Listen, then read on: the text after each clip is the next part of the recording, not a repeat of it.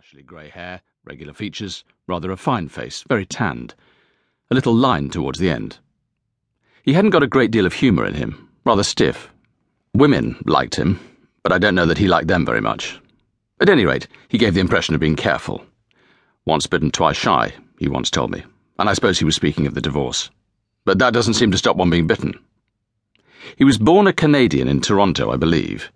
He went to England as a flight cadet to train with the Royal Flying Corps in nineteen fifteen, and he never went back to Canada. Not to live, that is, though he must have passed through it often enough. He lived and worked in England and the Far East all the time between the wars. But it was as a Canadian that he got his job with Ozcan after the Second World War. All the pilots on that line had to be either Australian or Canadian for some point of politics. Well now, I emigrated to Australia when I got married, just after the Second World War. I was in the motor trade at first, but then I got a job instructing with the Aero Club at Ballarat, which got me back into the aircraft world. I joined Australian Continental Airways some time ago, and I've been a captain with them for the last five years.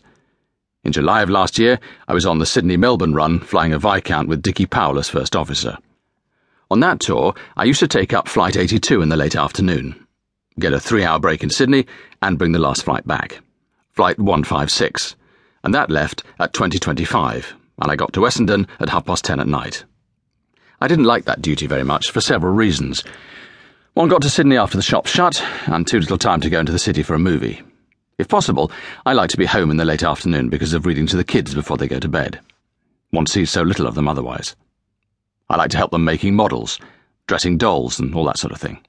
Instead, I had to stick around for three hours at Kingsford Smith Airport, five hundred miles away from them, reading a book in the pilot's room, listening to the radio, or just snoozing in a chair. That year, we had a terrible July.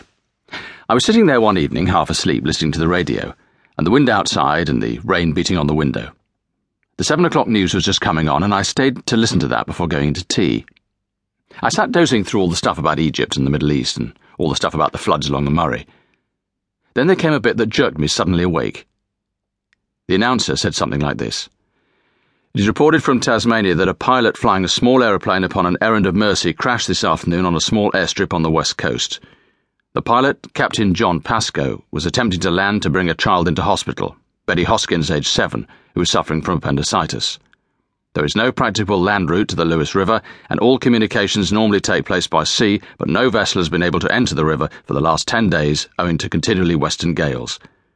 Captain Pascoe was reported to have sustained a fractured skull. I was a bit upset when I heard this news. We all knew Johnny Pascoe, because for a time Sydney had been one of his terminals, and he still passed through now and then. The world of aviation is a small one in Australia. But I knew him better than anyone else, of course, because I'd known him on and off for the last thirty years, ever since he taught me to fly in England at the Leicester Flying Club. In nineteen forty-two, I'd met him in Cairo when he was flying a courier service to England in a Hudson.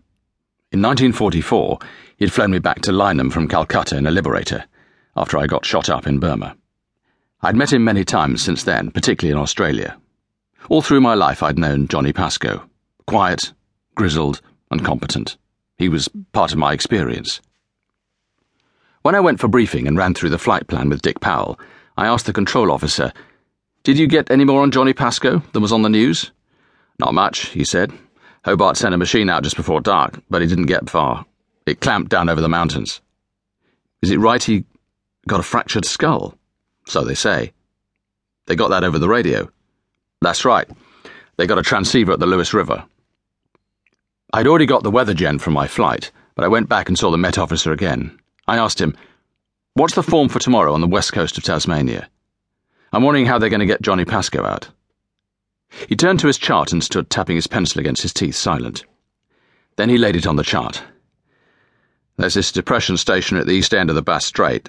It's been there for four days. There seems to be another forming down the southwest here." He traced a little circle on the chart. "Might push it away." "Get a clear interval before the second one comes up?" "We might. I could tell you better tomorrow morning. If we do, it'll deteriorate then. It's like that this time of year, of course." I went out to the aircraft and put all this out of my mind. You must do that, and I got into the habit of it years before. When you're doing pre-flight checks, you only want to think about the pre-flight checks. It was a miserable night with a strong, gusty southwest wind, and that was going to make us fifteen minutes late on schedule.